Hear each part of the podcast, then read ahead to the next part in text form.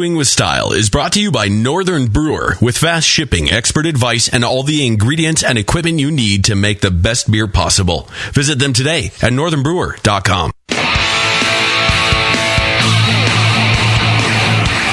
This is the Brewing Network's Brewing with Style, hosted by Jamil Zainasheff and Mike Tasty McDole, along with special guest Jonathan Plise.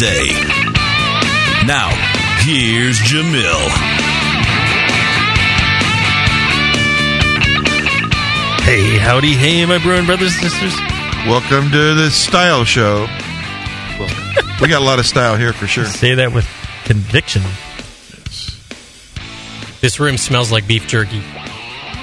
Yeah, sorry, I, had some onions earlier. And it tends to do it for me. Uh, and we're here with uh, our lovely uh, me and Tasty, Yeah. or Crusty, as uh, Brendan. As uh, I was called on the other show. actually, I didn't mind too much. yeah, Brendan has a way of making almost anything sound friendly and funny. Yeah, that's right. So, yeah. Guys, got to listen to that show if you get a chance. It was a it was a hoot. and like that guy's got stories. I tell you, I was I was just busting up. I couldn't, couldn't handle the the, uh, the my favorite one was the ecstasy and the the guys bowling. Yeah. I thought that Bowling on ecstasy. Yeah, yeah. All right. We're not making this up. No, no, no. You got to listen to the whole show. Yeah. Uh, the whole whole Monday session, I guess it is now.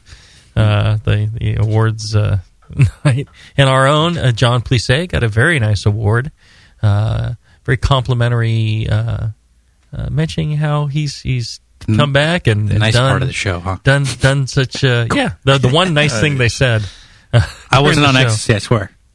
Right? No, yeah, you, you'd have to be to come back and do this show. Why were you making out with that dude? Damn it. And we also you, have the the ever uh, so knowledgeable and lovely uh, Mitch Steele here with us as well, sharing our uh, studio and commenting on the beers and such. Yeah, yeah, it's good times. And he says that he says that you- it's like you almost believe him, almost believe Al- us, almost, uh, it wasn't quite that convincing. Huh? No, I just can't believe anybody would want to be here and, and do this with us. Uh, you know, Including like, you. right? Like Scott says, it, it smells I of beef my jerky in here. It's that red pepper on the pizza down there. I'm burping that up. Sorry. You know uh, who, do, who doesn't have beef jerky? Northern Brewer. Oh yeah, Yeah. they But don't- you know what they don't- do have? Home brewing supplies? The best home brewing supplies you can get on this planet. There you go. Yeah. Know it. All right, Hands down. awesome. Yeah, now you can do the live read. I like don't Mike. have to- Let- let Elijah him do looking it. for eat? All right. There you go. Yeah, no, I, I'm, I'm with you. They don't have beef jerky, but they got great customer service, Yeah. great prices, great shipping, all everything you need to uh, make a wonderful. Today we're talking about Rauch beer. They have that. Yes, they have everything you need for beer. that. Yes. Uh, they got it, and then I tell you, one of the critical things in making a, a great Rauch beer is uh, freshness of ingredients, especially like the smoked malts. Uh, smoked malt, if you even in a sealed container, sealed airtight container, It bleeds. yeah, it, it, it comes out. It, it dissipates over time. I've I've I've had It'll Rauch malt Strip your car on the way home. that I was sure it was just Munich malt. You know, didn't it's no smoke had gone up. zero smoke character. I was like, amazing to me that you know that it Yeah. could that it could reduce down to that that point. Yeah. When you go to brew a beer, you know, you, you need to know what level it is. It's like anything, you know. Yeah, it changes. So you want it as fresh as possible. That's Yeah. one of the great things about Northern Brewer. Yeah, they they they do a lot of volume, so they're constantly moving through product. You're not going to get stale products. You're going to get fresh products, and that really helps, especially in something like a Rauch beer. So, northernbrewer.com, check them out. All right, guys. Uh, Rauch beer. Your Yeah. your impressions. Your you know, uh, some people like them, some people hate them, some people love them. I don't know. Who, who likes them? As, as a rookie brewer, Anybody like Yeah. them? Go first. Oh, I- I couldn't Scott does them. like them, and Jamil likes them too. Yeah. Yeah. When they're mel- well made, well made, they can be When just they're fantastic. well made. Okay. I love Mike's enthusiasm for the show already. I have a low expectation. He's got a foot halfway out the door. Look at him. He's just like, come on, just get me over It's there. a ashtray. Slowly I turn, step by step, inch by inch. What, what, what were you going to say, John? As a, as a new home brewer, what? I always thought homebrewers never this is like a tough style for homebrewers to do well Uh-huh. because I, I think it takes a while to understand ingredients and it, percentages and all that. You got to practice a lot and brew a lot. Mm-hmm. But I've had good Rauch beer, and Mm-hmm. when it's balanced right, and you have a well lagered beer Mhm. and a great base beer like the Märzen, You got to make a great lager. You got to have Yeah. that ability first. If Then you can't good. make a great like Oktoberfest, you can't make a great Rauch beer. right, and that's where I think it, it's all about the fermentation of this beer. Because Mm-hmm. if you have a clean ferment, the yeast does its thing, and then that Rauch malt is balanced. And if it's, I mean, anyone can make work, but if you do ferment it right, Mhm. it's there. Mm-hmm. So What about you, Mitch? Are you you're a, a fan of the style? Or? You know what? No, I. Uh, there we have it. Candidly, you know, there's no. there's not too many beer styles that I haven't really gravitated towards, Uh-huh. but this is one of them. I, I I've just never really taken to it, and I I get it. You know, I get the people that love it and. Mm-hmm. And uh, and really dig it and and love that smoky character, but that's not what I'm looking for in a beer. Uh, that being said, I do love to taste them. Mm-hmm. You know, e- even though I don't necessarily drink them, I do think they're a fun style to taste and, Mm-hmm. and talk about. And, um, you know, it, it, and certainly they have their place, you know, it's, um, it's just not my thing to be that smoky. Well, and uh, well said. yeah. it sucks. I get it. um, and you know, for me, uh, initially, you know, th- there were a lot of beers that when when I first started out in in my beer education, I tasted a lot of different beers, and you know, I, just started tasting different beers. And some might be like, "Oh, this is horrible! What you know? Who in the right mind is selling this?" And you know, I, I, I thought it was disgusting. Finally, I found the BJCP style guides, and it was an educational thing for me because I read through that, and it actually kind of in, in, was very informative for me, and and it opened me up to experiencing a lot of different beers that that I didn't like. And when I went back and tried some of those, then I actually I'm like, okay, okay, I get this. I like this. I I can enjoy this. You know, uh, and it was also I look at uh, Rauch beer as it's it's kind of on a parallel track almost with IPA. If you think about it, the phenolics and the, the intensity of the smoke in certain, you know, classic Rauch beer, when you're using, you know, 50 to 100% smoke malt in something like this, Yeah. um, it's, it's like, you know, super hopping an IPA. You know, back, you know, 10, 20 years ago, if, if you'd given somebody an IPA with as much hops as we're putting in today, they'd been like, oh my God, you're insane. This is disgusting. You know, and a lot of people don't like IPA because of that. Now it's the that hop ale. character. You know, and, you know, it's the same thing, I think, along the, the lines of the Rauch malt. It, It's kind of like, it's a, a different type of IPA in a way. You know, the, the smoke replacing the hops. It's got that kind of, uh, uh, you know, astringency. It's got that, you know, that uh, different character to it. There's different types of smoke, and I think that that layered on top of a nice malt character and a nice lager, that can be a, a, a very interesting, pleasant, balanced thing. It's where the you know the hops are kind of balancing that malt, the smoke is balancing that malt. That dry kind of you know bite of the smoke is there in counterbalance to the malt character, and that's an important part of you know a great uh, example of a Rauch beer. I think. Yeah, that, but you have to have that malt backbone. I think so. I think so. Yeah, especially especially uh, you know in something like this in the classic styles. I mean, if you go too dry or not enough crystal malt or whatever, I mean, that beer is going to be just. Yeah, and you know it, it, it's it's like anything else. So, uh, good friend Harold Gabranson, he uh, makes some really subtly smoked, like a uh, like a Munich Helles. uh, you know, he'll make a, uh, uh, uh, German uh, Hef, and you know, very lightly smoke that. that- That's probably really good. and yeah, with with a, a very gentle smoke character, that balances. And you know, it's all about that balance. And I think if you want to do the fully over the top smoked, you got to have more malt character in balance. And it's kind of like the IPA thing, though. Yeah. I wouldn't imagine, uh, you know, I, you know, we used to think that you had to for IPAs, you had to have this big malt character to balance out the big hop character. And we kind of discovered that's not really true. You can actually kind of drop the malt out, and the big hop character can stand on its own. I mean, maybe the same thing's true for for smoke beers. I, I really haven't explored that that avenue. So you're saying Rauch beer is the new, the future IPA of craft beer industry? No, I'm saying this is this is the IPA boom of you know way back when you know where they got you know more and more smoky maybe I don't know they were trying to reduce smoke, but you know uh, now it's now it's something I don't know. Beechwood. What is it? It is a tree. It's a type of tree. Because you see on Budweiser cans, f- fine Beechwood with Beechwood. age. Beechwood age. Yeah, they they take chips. Oh, Yeah. Mitch could tell you about this. Yeah, I, I could. I, I don't know if it's the same as when I was there, but um, they uh, they harvested uh, uh, beechwood and, and cut it into I, I want to say it was about two foot long strips uh, that were about two inches wide that kind of curled up as they dried. And you'd load up a lagering tank with that, and you transfer a beer on it that was just about end fermented, and you you'd krausen it. You'd, you'd add fresh fermenting wort to it, and it would sit there and uh, under pressure and ferment and naturally carbonate the beer and the beechwood would help kind of collect the yeast as the yeast finished out you know and kind of settled out to the bottom of the tank. The um, the beechwood gave um, uh, we called it at at the time at AB we called it kind of a lattice work of surface area. So there was a lot more yeast remaining in contact with the beer during the aging process instead of just kind of settling out on top of each other. Um, uh, the beechwood that we used at Anheuser Busch was uh, was boiled multiple times, To get all the nine, nine times to get all the flavor, all the oils out of it, and and so really It also it was, fluff, fluffs up the surface of the, the wood as yeah, well. it does. So it there's more splinters it a little bit, you know, so you get a little more surface area out of it. And it was a very neutral wood by the time it went into a lager tank, and and it really it was more about uh, allowing the yeast to settle out with more surface area, so it could keep lagering and maturing the beer flavor than anything. Wow, slick.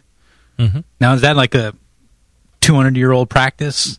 This filtration process, or Yeah, you know, it, it's it's a very traditional lagering. German Lagering, but- lagering practice. but you it's know. a natural filtration. It's gravity, time. It's gravity, time, temperature, and and then of course you've got this uh, you know this kind of cross section lattice work of beechwood. Hmm. As you're transferring the beer out of the tank, you're going to capture They a lot of the solid material on that wood as well. horizontal lagering tanks for Yep. for that reason as well. Horizontal More lager. surface area. Yep. Ah. So one of the problems with you know like the conical fermenters or even your carboy, if you look in the carboy, you'll see a, a l- surface layer of yeast across the bottom. That is the only yeast that's active when when it, when you're talking about lagering at, at the end. The yeast just on top, everything below it isn't really doing anything to the beer. It's just the yeast on that top layer. So if you could expand that surface area, you know, in a conical fermenter, it's even worse. That all gets jammed down into that little cone. You have even less surface area. So what Anheuser Busch is doing, uh, they're building surface area. They use a horizontal tank. They get all these these beechwood uh, chips, and then they uh, they uh, you know the boiling them. It, it fluffs up the fibers come out of the wood, and uh, then you know the yeast have even more layers to, to, to land on. So you've got an immensely increased uh, yeast surface area to, to work and lager uh, the beer and affect So- the beer. But they're Still be staying more active. active, right? Though, because they're on the they're on a floating surface. They're there's more surface area contact. There's, there's more contact, but you know the yeast being active is a is a measure of temperature and uh, you know your previous fermentation and nutrients and alcohol levels and all, a lot of other things. So I'm sure it would- they probably very slowly lowered the, the temperature on those those tanks to, to bring it down and, and keep the yeast Yeah. active. Actually, no. Uh, you know, they they, uh, the beer was um, chilled as it was transferred out of the primary into Mm-hmm. the lagering tanks, and then the lagering tanks were held at a, a set temperature for, you know, with Budweiser. I want to say, uh, and I may be wrong here because it's been a while now, but uh, I want to say Budweiser was lagered for 21 days Mm-hmm. at um, somewhere around 45 degrees Fahrenheit Mm-hmm. and and so the beer was transferred over at that temperature. Uh, there was a fresh batch of wort added to it as a krausening process, and then it sat for 21 days. And uh, during that time, the yeast would uh, would metabolize the, all the diacetyl that was produced during the fermentation, any sulfur compounds, acetaldehyde, things like that. And so you ended up with a very clean clean tasting beer at the end. And having that yeast, just like you were saying, having that yeast having a, an expanded surface area so it could really work on the beer really uh, helped that process. Yeah, the yeast has to be in contact, and uh, you know once they get covered over, there's really no contact going on. Trip. So So what about the style though? I mean, what are the Germans doing with this s- smoked beechwood? How oh, are the beechwood. Well, yeah, they use the beechwood to smoke smoke the uh, the malt used in the Rauch beer, and you know, w- you know, one of the examples. So the examples we have are the uh, uh, Stone uh, Smoke Porter. We got Alaskan Smoke Porter. We got the uh, uh, Ike? What do you call it? Schlenker uh, uh, classic example, the Rauch beer. Uh, and uh, the Alaskan is using an alder smoked uh, malt. Okay. It's, uh, and it's in Alaska. They use alder to smoke the salmon, so that's why they. And it's got a different flavor to it. That Yeah. smoke. Um, it's like mesquite or hickory or things, you know, different smoked meats, uh, applewood, all uh, cherrywood, all gives a different flavor to the to the uh, the meats. Same thing for the malt, same thing for the beer. Uh, let's do this. Let's take a short break. When we come back, we'll we'll get into more about uh, Rauch beer and uh, how to brew one and these classic examples after this. You're listening to Brewing with Style on the Brewing Network. Tonight is the night. We bring the creature to life, Dr. Blickmanstein? Yes, J.P. Gore. Everything is perfect for my next fermented creation. My doctor, the storm is too far away. We'll never have enough power to isomerize the creature's alpha acids. yes, J.P. Gore, we will. For I have in my possession the Tower of Power. Blickman's new Tower of Power is the evolution of automation. Control hot liquor, sparge, and mash temps like a pro. The Tower of Power is a high quality gas fired rim system that works with your current brewing setup. With ultra precision, the tower can hold your mash to one half of a degree Fahrenheit. Precision and repeatability. The Tower of Power is the answer to automatic, fast ramp times. See more at BlickmanEngineering.com. Bring your next creation to life with the Tower of Power. Dr. Blickmanstein, with the Tower of Power, you can probably give me an afternoon at the pub to enjoy a pint. Don't be silly, J.P. Gore. We have beer to brew.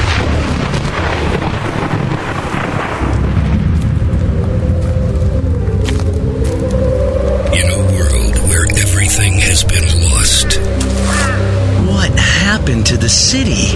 It's in ruins. only one man has the ancient knowledge to restore civilization. Ah, I need a drink.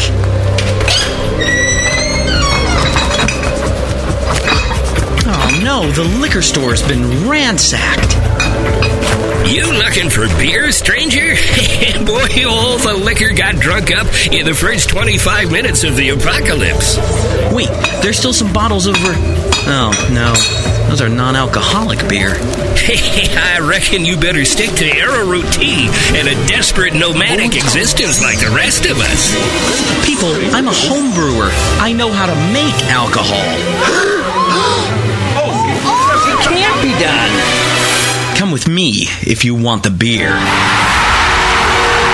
Okay, I'm gonna need some big plastic buckets. He is the chosen one. The prophecies say that he's to get us wasted. Someone start heating water. And From the creators of Northern Brewer, the people who brought you massive selection and superior customer service comes the home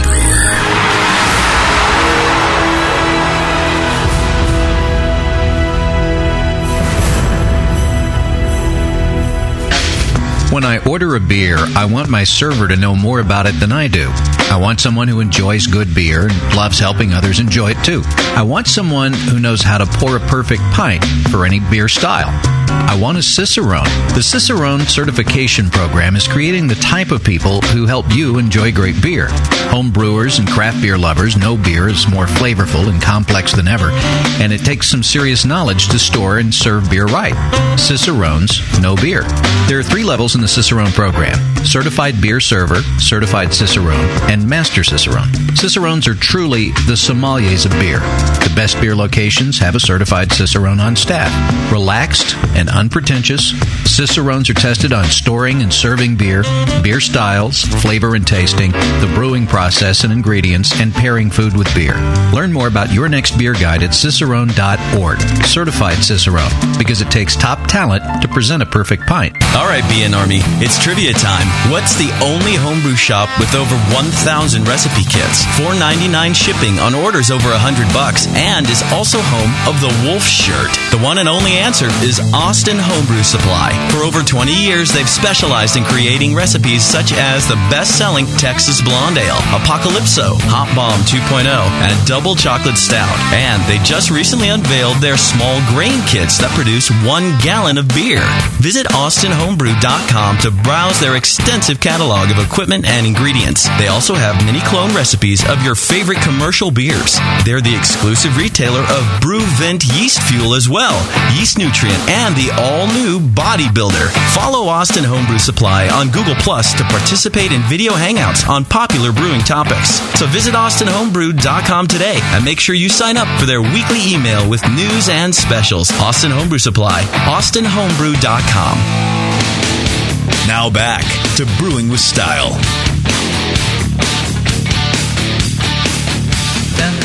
All right, smoke them if you got them. That's yeah, that's Mike's line. Wow. He's always got them. Got them. Way too much smoke. Way too much smoke. How could there be too much smoke for you? I don't know where you depends where you put it. You know, So I don't want it in my beer. I don't want it. Sorry. Well, John, uh, do you have anything to add about the Nope. uh, the, the style? Nope. I'm just kidding. So here, here's here's the here's the thing. Um, you know, for the classic example, blend of smoke malt, and then you know the the other malt character there.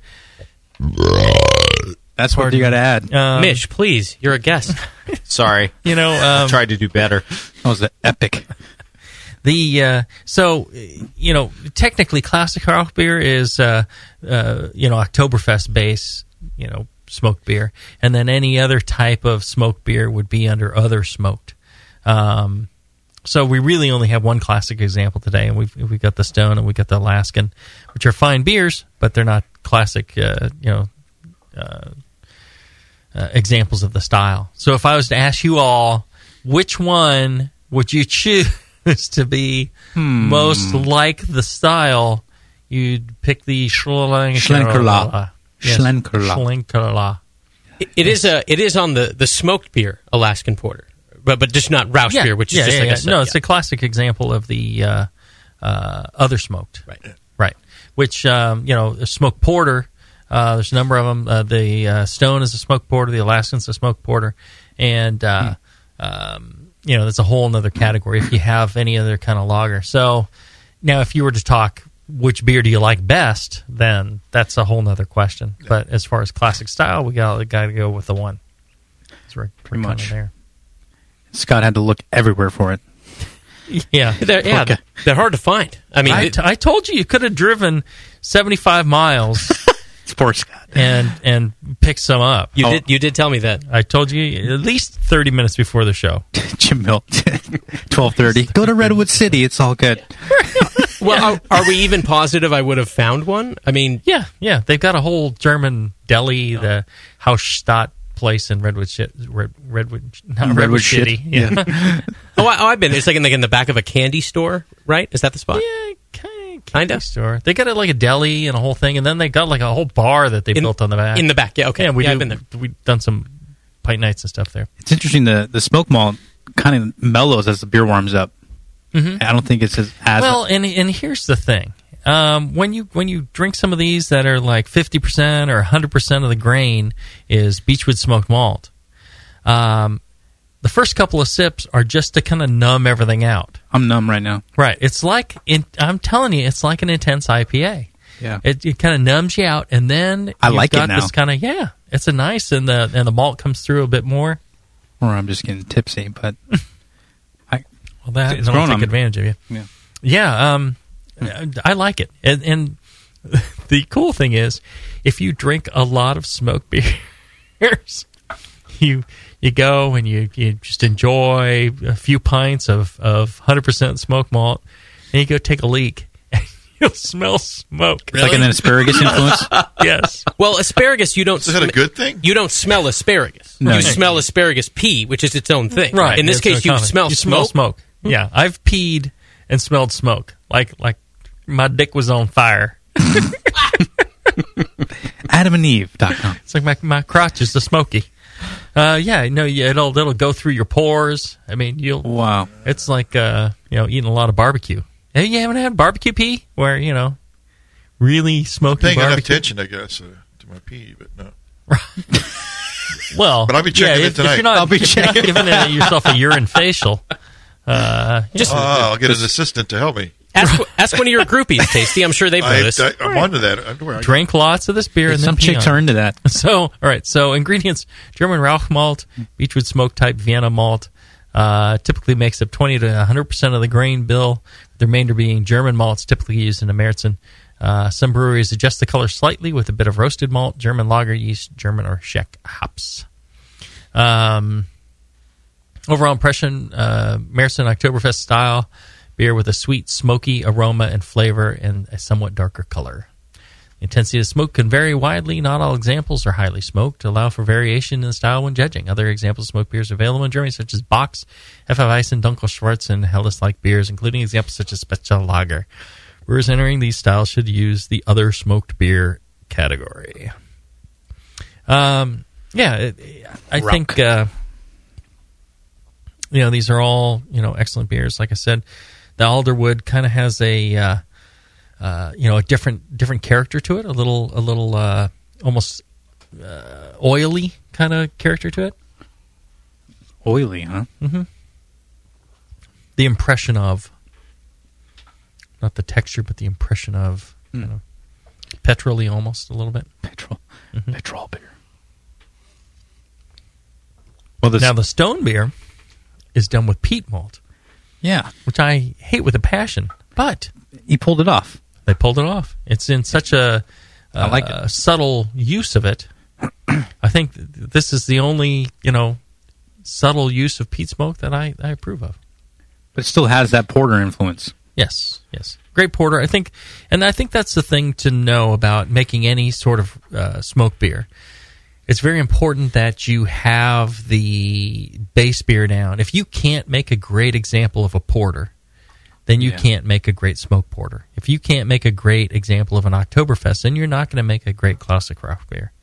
It's just impossible. It's you know, uh, it's like people making fruit beers.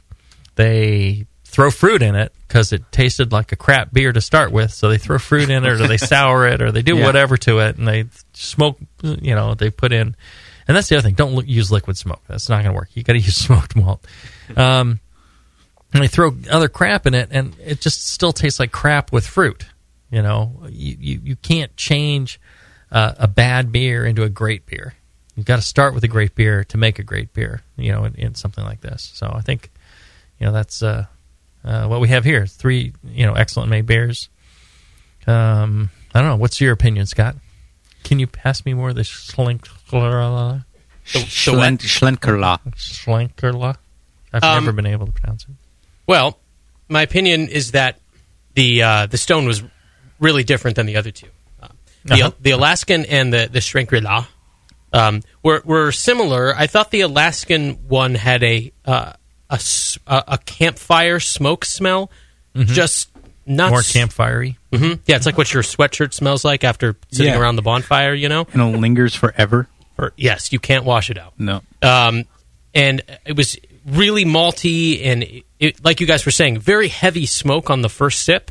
Mm-hmm. Um, And I don't know if it was a function of warming or palate or both. And I wonder if, because you mentioned the warming, please, and I wonder if it's that um, all of the other parts of the beer warmed up. You know, and Yeah, the the, the smoke flavor stayed the same, but everything else kind of ca- caught up with it. Mm-hmm. When it's cold, only the smoke is coming through or something. But I, I definitely got that. The, the Schrankerla was a, a sweet smoke. It was really mapley and and Mm-hmm. Yep. sweet. Get maple, sure. Um, and uh, the That's and that's part of the style, you know, that sweet smoke kind of thing. so you yeah. want to you, yeah, yeah, you want sweet. yeah, very good. The uh, the stone was really toned down in comparison to these other 2 Mm-hmm. Uh, I almost kind of like a potato chip flavor. I got some vanilla in there. uh, and it was had like a real firm bitterness. And up against these other two, you wouldn't hardly know it's smoked. But I remember Mm-hmm. we had it on the session last night, and it was ve- very smoky. Oh, De- okay. delightfully so. I mean, yeah, I'm all n- numbed out. still nothing like these other beers. Uh-huh. But it had a smoke there, and now I just can't even taste it. Isn't that interesting, though? I mean, right. it, it, everything that you taste depends on what you've had just before. Absolutely. Mm-hmm. You know, and um, It's like and this is a like great dick, example. You know, I mean, no, it's something that tastes like. what's that taste like? We're still on the air. Oh yeah. Just, We'll be right back. for example, I mean, I didn't mean you know. Yeah, well, okay. For example, The Stone is something you could have a couple of pints of. The Yeah. other two, as I, even though I do like smoke beer, Mm-hmm. I mean, it's just so overwhelming. Even if you like the flavor. Hey, I'm But, guilty. Like you're saying, it's getting better for you, right? Yes. And and that's the thing. You you numb out. You It's- do. it's those receptors get dulled, and then I'm liking all the it. other character comes out. I can drink pints of it. You can? the Dracula, I'm digging right now. I'm on my second I, serving. I could have a moss. Weird. Okay. You go. Well, you're on. No way. Mitch and Yeah. Mike are He looking never, at he never believes me. it. He never believes me. All right, John. What about you? The Schlenkerla, Give, man. give me some I'm- love here. I I didn't like it at the beginning, but as it warmed up, I'm digging it. It's my second or third serving right now. Mhm, It just the overall beer. It's a great base beer, well well made, well brewed. It just reminds me of sitting by the fireplace. Yeah. I'm, I'm just kind of And at home licking right a now. log. Yeah. licking the log. Licking the log. Yeah, yeah. Licking- Right. How about you, t- Tasty? Mike's like, Well, I, I certainly agree that uh, the It's more smoky? sips I take, the less uh, abuse uh, my palate is getting.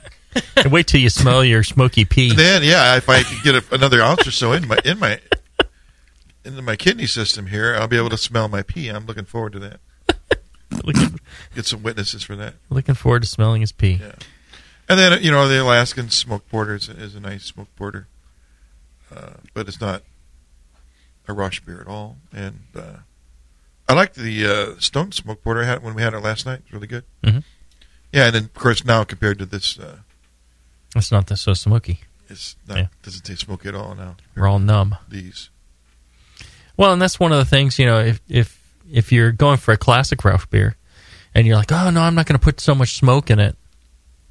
That's a problem because, you know, if you're going for competition and, you know, there's five other smoke beers and yours is the very subtle one and you're midway through, you know, people taste the first one. It's like IPAs. It's IPA judging. People taste the first one, they're like, "Oh, that's good. You know, that's got a nice firm bitterness to it." The next one, "Oh yeah, that's really bitter."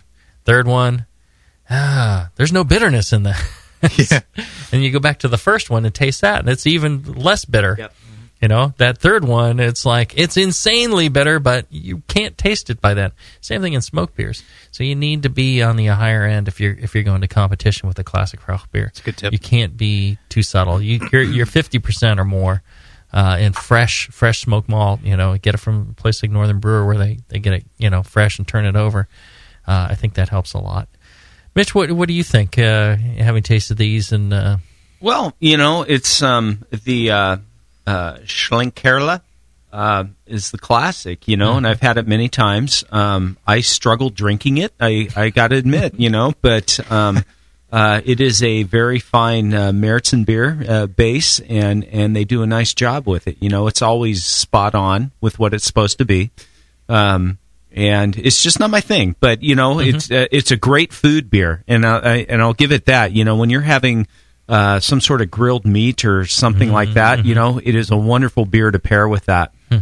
Um, the Alaskan Smoke Porter is is just a classic smoke porter in my my mind. Um, you know, it's just uh, it is very campfirey to me. Um, and again, it's not something I drink a lot of, but you know, it's it's a classic. It kind of sets a standard for the smoke porter style in my Mhm. mind. the other smoked beer, yeah, Yeah. absolutely.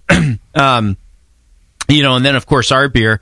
I, I like our smoke porter, you know, and, and Steve Wagner formulated this very early on in the in the history of Stone, um, and and he used peat smoke malt in it, and and the reason he did that was because he likes single malt Scotch whiskies that are made with peated malt, and uh, he wanted to capture some of that flavor in a beer, and he and he also liked the Alaskan smoke porter, so you know, he thought he could kind of do something kind of as a uh, an offshoot of of that. You know, using both of those drinks as an inspiration. And um, you know, we never win a medal in in the smoke beer category with the smoke porter uh, at, at Great American Beer Festival, World Beer Cup, anywhere else. And and I think it's because it is subtle. You know, Mhm, and and just like we were talking about earlier, you know, you start drinking these beers that are really intense on the smoke, and you get to this, you don't taste it. Right. If it know. was number one in the flight, you'd be fine. Yeah, or if you you know. taste it after an IPA or something, you're Right. going to get the smoke. But um, you know, uh, in in this set, you're you don't get it. All you get is the chocolate malt. I didn't know that Stone did anything subtly. You arrogant bastard. subtlety is uh, is beauty. You know, there's there are certain things that subtlety works really well. Right, right. Yeah. Well, and I think this is one of the things for, for people to to learn from. You know, listening to Mitch talk, it's you know not his favorite thing, not not something he's going to dr- go out and drink pints of, but you can appreciate you know how it's made, you know why it's made the way it is, you know where it fits in the in the you know pantheon of beer, and uh, you know, and, and he tastes it, you know, and understands, you know, what's going on. I think that's you know a lesson to be learned for everybody that enjoys beer. Just because you don't like a beer doesn't mean you shouldn't, you know, be regularly tasting and understanding and trying to uh, learn more about different styles because you can learn something about, uh, you know, a, a beer or beer style or how something's made that translates into something else that you're going to make down the road that hasn't been made before. Mhm. You know, maybe you take your knowledge of, you know, smoke beers and you apply that to some other, you know, flavor compound in some other beer, and you're like, okay, this is going to marry to, uh, you know, a- an Oktoberfest base just like you know smoke beer does, and it's going to be something we're going to you know put this with that, and you know you're going to have something fantastic. So, you know that's that's the reason to learn and to to appreciate beers, even if it isn't your favorite style. That's okay, you know. But if it's well made, you should be able to appreciate that something's well made. Absolutely. Is this still uh, Steve's original recipe? Has it changed? No, it hasn't changed. It's it's still his original recipe, as far as I know. I mean, it hasn't changed since I've been at Stone. I've been at Stone almost eight years. So Does this beer move well for you? I mean, does it? no, How- no, I wouldn't say it's one of our top sellers, but there's a very hardcore group that really love it. Yeah, you know, Um, I can see that. You know, and and lately we've been doing variations on this. We had uh, the Stone Smoke Porter with vanilla bean last night on the show. Um, Hmm. And uh, we do a, a version with chipotle peppers, and we're finding that it lends itself very well to adding additional Fascinating. ingredients. you Porter know? porter is like that. You, Yeah. can, you can do all sorts of things with porter as a base: peppers, fruits, nuts, spices. Why is that? You think? It's just a very universal type of beer. I. Malty and Yeah, I chocolate notes. Yeah. I think so. I think it's because it's so malt forward. You know, I, I mean, uh, hoppy beers don't lend themselves to that kind of uh, experimentation, and and malty beers do, and especially when you start using dark malts, where you start getting, you know, chocolate and cocoa and and fruit and and those kind of characters out of the malts. You know, Sure. it's just you know, it just adds to uh, what you can add to it. There you go. Yeah, and I've always used porter as a base for all the other specialties, like fruit beer, uh, smoke beer, um, spice beer. Uh, It's a base, really. Oh yeah, always. You know, I would use porter for all of those. Porter And- is a and- base for fruit. fruit beer. Yeah, I could see that. absolutely. Uh, like a raspberry porter, cherry porter. You know, chocolate porter, chocolate Hazelnut hazelnut, porter. porter, uh, spice porter. Uh, I did a sour porter. I mean, you know, it's like porter, porter, porter, porter. there you go. No problem. You know, just keep keep riding that Takes horse. all kinds it- of abuse, that beer. Oh yeah, absolutely. Speaking of taking abuse, uh, our fine uh, sponsors, AdamandEve.com. If you want to go, uh, uh, you, you into the S and M? You like to you like to whip the wife? Well, that's Once in a while. none of your business. You like the wife to whip you? Maybe. Go check out uh, Adam and Eve- abuse, sure. Go check out AdamandEve.com. You can get yourself a ball gag uh, at half price. Use the uh, the offer code STYLE S T Y L E Nice. and uh, get that ball gag at fifty percent off. You buy that one ball gag fifty percent off, And I'll tell you, the price on ball gags are pretty darn good. That's pretty good. And then you get 50% off of that. That's all you're paying. You're going to get free shipping. You're going to get a free extra gift so sensual, I can't tell you about it. And you're going to get three free adult DVDs. And you get to choose from genres such as anal, amateur, Asian, big breast, big butt, bisexual, chunky, co-ed, fetish, gay, interactive, POV, lesbian, milfs, etc. Yes, that was the best That's- one yet. Wow, I'm impressed. so go to like Adam two shows. Go to AdamandEve. I know I've been drinking. uh, go to AdamandEve.com and uh, check it out. Uh, you get the use the style code S T Y L E, and you're going to get uh, the fr- three free DVDs. You get the fifty percent off your ball gag. You get the uh, the free extra gift and free shipping. Costs you hardly anything, and you get lots of stuff uh, for free. So go check it out. You can even do it from your mobile phone. Check out uh, AdamandEve.com. All right, let's take a short break. When we come back, we'll uh, wrap up some recipes and uh, questions from the chat and all that after this. A few things happened 30 years ago. ARPANET migrated to TCP/IP, and the Internet was born. Revenge of the Jedi was renamed Return of the Jedi and opened in theaters. Mila Kunis and Emily Blunt were born, beginning a rad fantasy in my mind. But all of that pales next to the fact that HopTech opened its doors and began blowing homebrewers right out of their mash tuns. HopTech doesn't fuck around. Real people shipping awesome shit straight to you. Their new website is fast and easy to navigate. Or just call 800 379 4677 and let badass bitch Jade and Bruin brother Roberto blow their warm load of customer service all over you. So visit the site or visit the store in Dublin, California and support those that support you. Get your brewing on at hoptech.com. BN Army, I'm here to talk seriously for a second. You all are partially responsible for something explosive, and it's time you answer for it. Moonlight Meadery is exploding. Yeah, exploding across the country with insane quality meads. With nearly 70 different varieties of mead on the market, Moonlight Meadery has blown up the mead category and completely reinvented it. Seriously? What? Seriously? What? You're paying money for that watered down mead when you could have a moonlight mead? Moonlight doesn't stop at 14% like most meaderies to save 40 cents a gallon. Moonlight meads explode with quality and flavor. They're a party in a bottle. Did someone say party?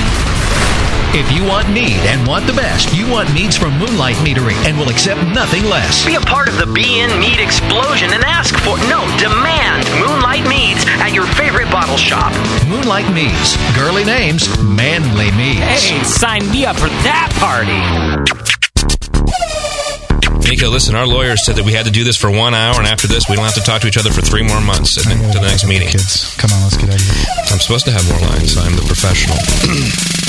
hey, it's Sully. And I'm Nico. And we opened the 21st Amendment nine years ago at 563 2nd Street in San Francisco, just two blocks from Giants Park, to make great beer and have a great time doing it. That's right, because to us, the 21st Amendment is more than just the right to make beer. It's the right to experiment, to be innovative, and just do things differently. And so now, we're putting our craft beer in cans. That's right, cans. You can find our world famous Hell or High Watermelon Wheat Beer and Brew Free or Die IPA throughout California and Alaska. And now it's also available on draft at select accounts in the Bay Area. So next time you're at your local neighborhood pub or good beer store, be sure to ask for 21st Amendment in cans. Because everyone likes it in a can. Tasty crack cans. Tasty crack can.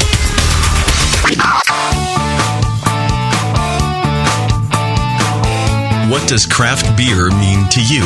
Is it a delicious way to support your town's local brewer? Or perhaps it's the perfect beverage to pair with those delicious meals at your favorite restaurant and at home? Regardless of whether you're thinking of pints or pairings, pilsners or porters, craftbeer.com is the site where craft beer lovers come together to learn and share. Craftbeer.com is brought to you by the Brewers Association and celebrates the best of American craft beer and its brewers. Craftbeer.com is the best place to find craft beer events recipes, great feature stories, the most up to date brewery listings, and resources for your next beer tasting or dinner, like style guidelines, pairing mats, and charts. Get the inside scoop on new beer releases and special events from today's craft beer insiders, and chime in to share your own knowledge, perfect pairings, road trips, recipes, and more. Craftbeer.com, celebrating the best of American beer. Brewers, anyone can resell homebrew equipment and recipe clone kits. Get original at Adventures in Homebrewing. Adventures in Homebrewing has the knowledge and expertise to craft their own gear and original recipe kits that you'll love. Home of the Serial Killer Grain Mill, 220,000 BTU propane burners, custom stainless steel false bottoms, as well as custom built brew stands and systems. These are just some of the items Adventures in Homebrewing designs and manufactures in house. And the brewers at Adventures in Homebrewing keep designing too. Original extract and all grain recipe kits that are tried and tested and proven to be of the best quality. Most popular are the Blueberry Tangerine Porter, the Nor'easter Cranberry Fest, and the Peanut Butter Conspiracy Stout. Once you try one of Adventures in Homebrewing's original recipes, you'll keep coming back for more. And don't forget to use the coupon code BIG10 when you place your order to save 10%. That's coupon code BIG10, B I G T E N. Visit Adventures in Homebrewing at homebrewing.org right now and get original today. Homebrewing.org. Join the adventure.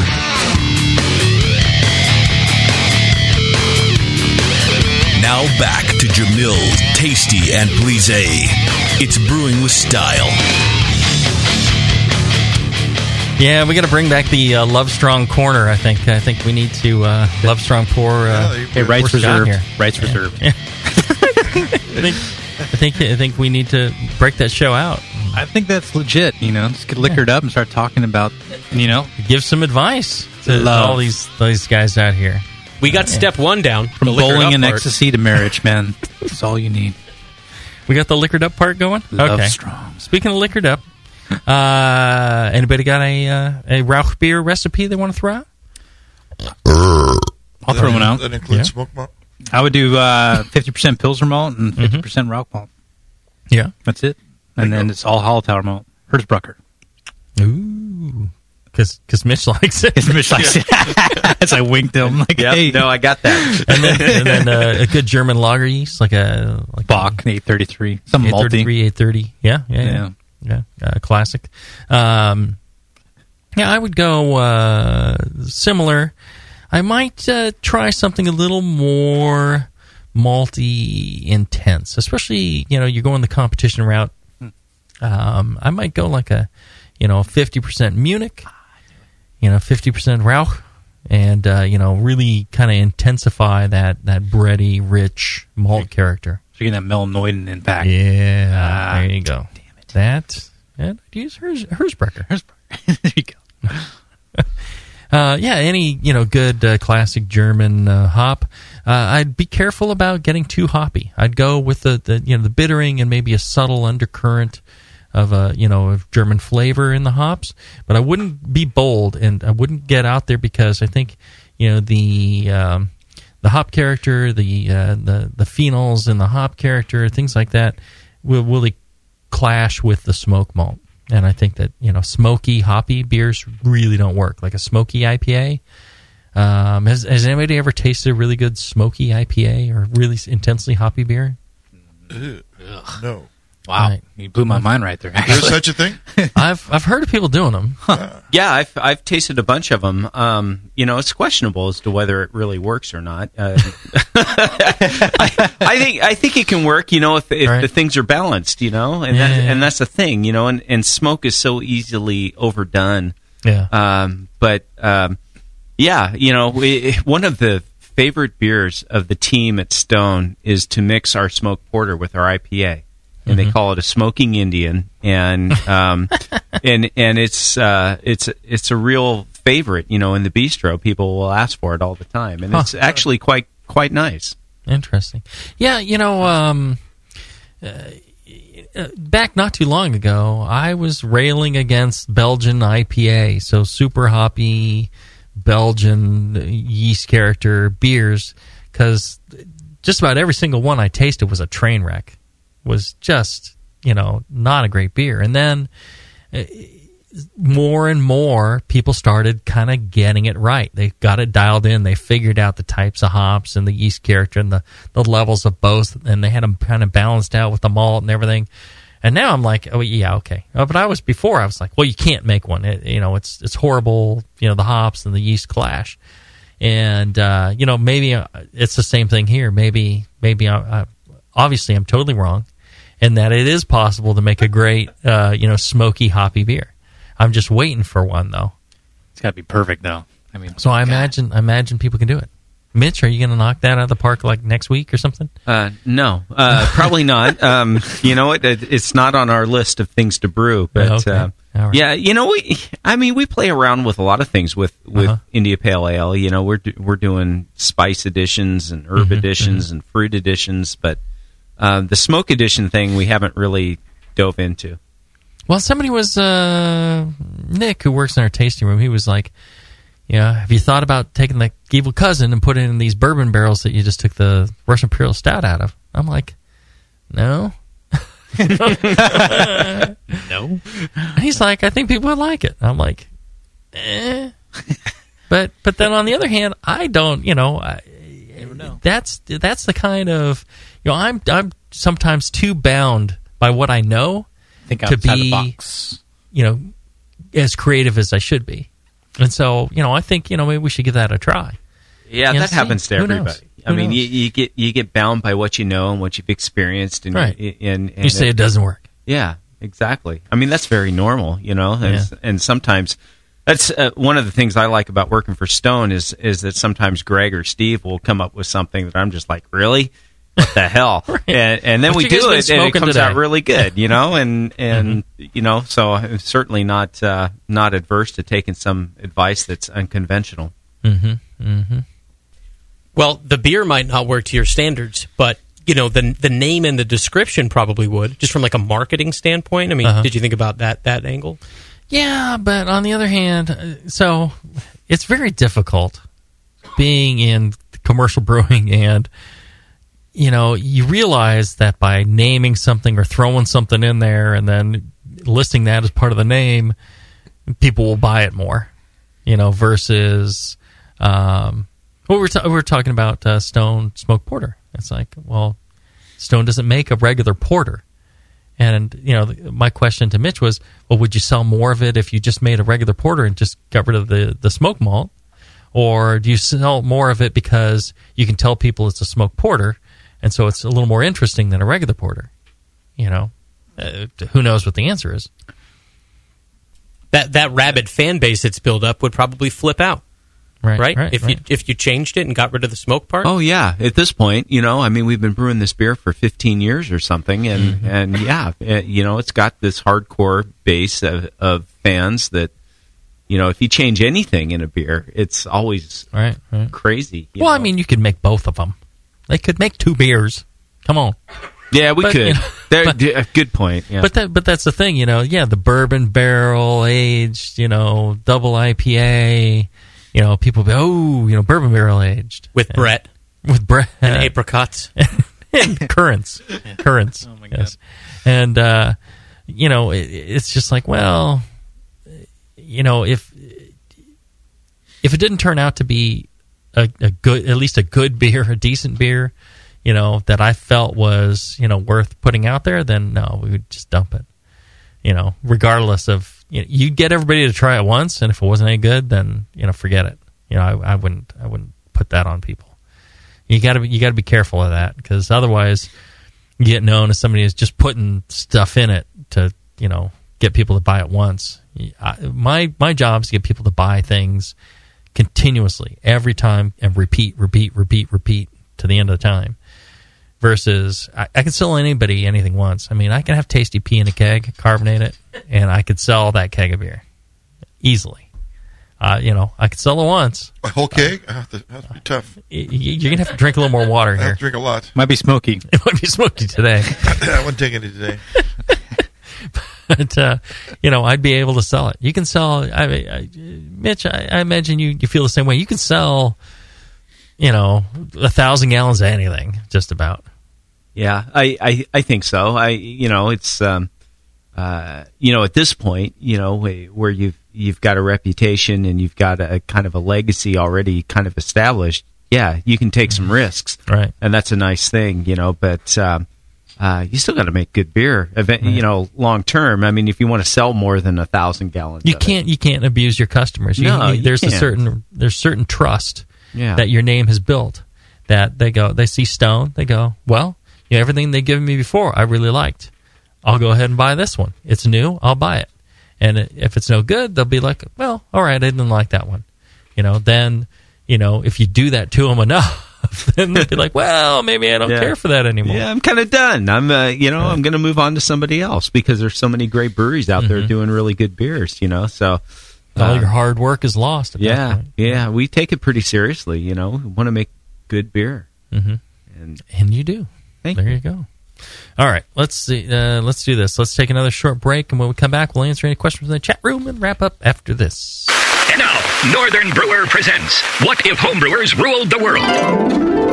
Ladies and gentlemen, if you'll follow me, I will lead you into the gallery area. Now, the first piece up for sale today is a Jamil Zainasheff original, a bottle of 1997 vintage Evil Twin. Oh, I see.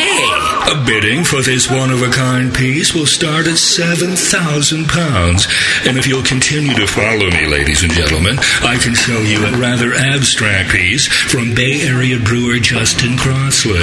It's a German Doppelbock entitled Justin's Giant Bock. The brewer's notes here indicate that this beer had excellent mouthfeel. That's just a crazy dream. Or is it? With Northern Brewer, a thirsty nation can craft its own ale and lager for the greater good of mankind. Northern Brewer, the home of superior customer service and the finest selection of home brewing goods for the future. Hi, I'm Jamil Zainasheff, and in addition to my work on the Brewing Network, I write the style profile column in every issue of Brew Your Own magazine. Hi, I'm Sean Paxton, and when I'm not prepping for the home brewed chef on the Brewing Network, you can find me writing articles on how to cook with your home brew for Brew Your Own magazine. Greetings, cretins. This is John Palmer, and when I'm not writing for Brew Your Own, I'm reading it. John Palmer, Sean Paxton, Jamil Zainasheff. If you love listening to them on the Brewing Network, you'll love reading their articles, tips, and recipes in the pages of Brew Your Own magazine. Join Jamil, John, and Sean eight times a year in Brew Your Own. And when you subscribe to BYO on the Brewing Network website, half of your subscription price goes right back to the BN to support great beer and food programming. So sign up for Brew Your Own magazine through the BN website today so you can listen and read your way to better homebrew. Brewers, anyone can resell homebrew equipment and recipe clone kits. Get original at Adventures in Homebrewing. Adventures in Homebrewing has the knowledge and expertise to craft their own gear and original recipe kits that you'll love. Home of the Serial Killer Grain Mill, 220,000 BTU propane burners, custom stainless steel false bottoms, as well as custom built brew stands and systems. These are just some of the items Adventures in Homebrewing designs and manufactures in house. And the brewers at Adventures in Homebrewing keep designing too. Original extract and all grain recipe kits that are tried and tested and proven to be of the best quality. Most popular are the Blueberry Tangerine Porter, the Nor'easter Cranberry Fest, and the Peanut Butter Conspiracy Stout. Once you try one of Adventures in Homebrewing's original recipes, you'll keep coming back for more. And don't forget to use the coupon code BIG10 when you place your order to save 10%. That's coupon code BIG10, B I G T E N. Visit Adventures in Homebrewing at homebrewing.org right now and get original today. Homebrewing.org. Join the adventure. There's an app on the iPhone for just about everything, including beer. Apps for finding a pint of beer. Apps that look like you're drinking a pint of beer. And now, there's an app for brewing a pint of beer. Introducing BrewPal, the most all inclusive beer brewing app for professionals and hobbyists that fits in your pocket and goes wherever you do. Recipe formulation that can be imported and exported with a customizable database. Mash and sparge calculations, yeast pitching rates, carbonation tables, and more. Available right now for less coin than a pound of grain. See BrewPal in action at brewpal.info and download it for your iPhone at a special introductory price right now. BrewPal, all the brewing software you need, right in your pocket. Vial of White Labs yeast is the key to your best beer. When you open a vial of White Labs yeast, you're giving your beer its best chance for a perfect fermentation. In addition to their already incredible variety of yeasts, White Labs is proud to announce WLP 90, San Diego Super Yeast, now available year round. WLP90 is super clean, super fast fermenting with low esters and has a neutral flavor and aroma profile. It's alcohol tolerant and highly flocculent. For more of the latest White Labs news, click over to whitelabs.com where you can read reviews of yeast, learn in the lab section, and join the customer club. And if you should find yourself in San Diego, White Labs has a brand new training facility for craft brewers and home brewers alike. Whitelabs.com. Discover yeast, nutrients, enzymes, and more for commercial breweries, home brewers, and homebrew stores. White Labs. It's all in the vial. Hi, I'm Jason Harris, the proud owner here at Keystone Homebrew Supply. We're thrilled to be entering our 20th year of supplying this great industry and to show you, the Brewing Network Army, how much we appreciate your support. We're offering you 10% off your first order on our website, keystonehomebrew.com. Just use coupon code BNARMY at checkout and I'll get your order out the same day. My goal at Keystone Homebrew Supply has always been to have a complete supply of everything a brewer could want. When you place your order online or when you come into our store, it's our goal to have everything on your list and more. One aspect of KeystoneHomebrew.com that we're really excited about is the ability to fulfill customers' exact grain bills. Do you hate to wait? Keystone Homebrew Supply can get your precious yeast and hops to you within just one day if you live between Connecticut and Virginia, and within two days east of the Mississippi. KeystoneHomebrew.com. Coupon code. I'm Jason Harris, and I approve this message. You're listening to Brewing with Style on the Brewing Network.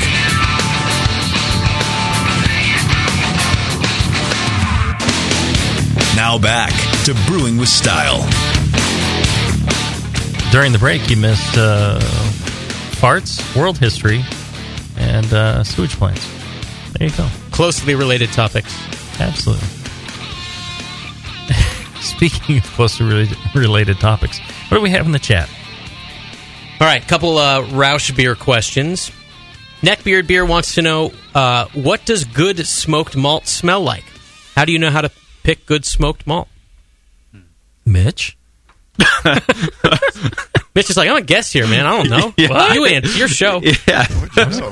I don't know. You know, it's it's like any other malt. I would imagine. You know, you you want it fresh and and it's got to have uh, a consistent smoke character and things like that. You know, um, Crisp kernels, you know, not not slack. You want to Yeah. chew a few.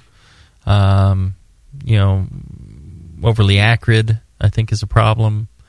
Uh, thing is, you know, the, the smoke malt is going to be intense. That's going to be an intense smokiness. If if it doesn't seem like it, if if you're not getting much smoke out of it, then it's probably you know older and it's it's lost some of its smoke character. So But yeah, it's a good idea to, you have to like, taste it, smell it, and then when All you your- to, all your malts, when you brew the beer, and then next time you say, "Well, my beer wasn't smoky enough," Mhm. well, you'll go to the store, get it again, and you'll smell it and taste it, and go like, "Oh, Mhm. this seems more intense than what I had before." right, Or maybe, maybe, they're I not need as less. intense. Maybe I need more. So or- maybe yeah. you can just adjust the recipe. Then. So with smoke malt, then do you is that something you should try and get at a local instead of having it shipped to you? Is like is it more I wouldn't important to about chew this one than another one? Well, yeah. I mean, it depends. I mean, there's certain you know suppliers you can count on, like Northern Brewer. They go through so much that you know they, they tend to you know have fresh product and they tend to store it right. Uh, sometimes you know your local homebrew shop is great. You should support them, but you know sometimes they get a sack of smoke malt in. And it sits there for a couple of years before they can go through 55 pounds of smoke malt. Well, you know that could be an issue. So uh, you might ask them, you know, when they got the sack of smoke malt. If they're getting it fresh and it's a, you know, some some local homebrew shops will go through a 55 pound sack of smoke malt, uh, you know, fairly quickly. So uh, not not that big a deal. Uh, Ragnabok, he's, he or she says, uh, never used a smoke malt. Uh, what's the difference in flavor or intensity as far as Weyermann compared to peat, compared to cherry wood? Yeah, peat is extremely intense and can be very unpleasant when used in quantity. So you want to be careful of that. Um, the the beechwood smoked, I, I cannot imagine for the life of me making hundred percent peat smoked beer. Oh gosh, no, no. It would be so phenolic. Yeah, it is. It is intense. I mean, we're we're talking about like half a percent in stone smoke porter. It's it's uh, really intense. You know. Whereas beechwood smoke, I could imagine a hundred percent smoke Yeah. Beechwood smoke beer. What's the the highest percentage of peat you ever used in a recipe? Uh, you know, maybe a percent or something like that, and that pretty much put me off of using peat smoke forever. Okay, so then 100% that's inconceivable. Nobody would right, right. I, I cannot cannot imagine doing that. Uh, cherry smoked and things like that. It just depends on um, how uh, you know how intense the smoke is. That it can you know especially cherry smoke. That's something that uh, uh, you know I've I've tried a couple of commercial ones and you know it. It, it tends to vary a lot, so you really need to kind of experiment with it. Uh, other flavors, you just need to be careful about how it's associated with other things. Like if you want to make a, a bacon uh, beer, my suggestion is throw in some hickory smoke malt. And I'm shocked at the number of people making a bacon beer and don't throw in a little bit of hickory smoke malt to give it, you know, that kind of bacony kind of uh, you know flavor. Um, yeah, 'cause Right. that's what I associate with bacon, not greasy meat, but you know that kind of smoky kind of uh, uh, you know uh, melanoid kind of uh, uh, umami kind of thing going on. Can't you get bacon from uh, poor fermentation too? Like a by You get bacon from a pig. I don't know if you've been on a farm before. But really stressed yeast, you know. You know what I Oh mean? yeah, you get the smoked meat, uh, kind of You know what I like mean? hot dog water Mhm. kind of thing. Oh, going on. yeah. That's a good way to put it, Yeah, man. it's it's rough. Is that different than the, the soy sauce off flavor? Are they related? They're related. Yeah, they're kind of caused by the same thing. You know, it's uh, Hot dog it- it- water. dark beers and stressed yeast uh, are not a good combination. It's like when you open up the hot dog packaging, all that grease in there. Yeah, like, just that. try dripping that into your beer, and you'll know what we're talking about. There you go. If you, if you want authentic off flavor, just use the hot dog water directly. Okay, here's one more from Bobby Dooley. Uh, has anyone tried uh, smoking malt at home in this room? It's I've- hard I've to get it friends lit, do it. You know, Yeah, sorry. Um, yeah, well, Oh. I mean, he, he wanted to know uh, tips for not uh, under or overdoing it, and you know what kind of base malt he should smoke if he's trying it himself. Um, yeah, you can smoke any malt. It's really you're just adding this flavor to the malt. Um, it's you know penetrating in, and you can. I I imagine it's harder to smoke something like a uh, like a highly kilned malt because it's not as um, going to take on moisture and things like that as much. Uh, so you can use any any any malt whatsoever, any base malt, or you could use crystal malt, or whatever. You dampen it slightly, and then you you know run it through the smoker and um, I think uh, if you get uh, a copy of uh, the Smoke Beers book uh, by Ray Daniels and uh, Geoff Larson, um, they have tips in there for smoking malt as well. And I actually won an NHC medal in smoke beers with my smoke porter. Excellent. And the judges were Geoff Larson, uh, Ray Daniels, and Harold Gabranson. I'll be darned. Yeah, that's just one of my. They wrote the book and they liked your beer. I don't remember a lot of medals that I've ever won, but that, That one one stood out. means Yeah. something. To That me. was legit. That's good. Those, Those were good judges. Those three guys judging that, I'm like, I'm very proud. It was a silver.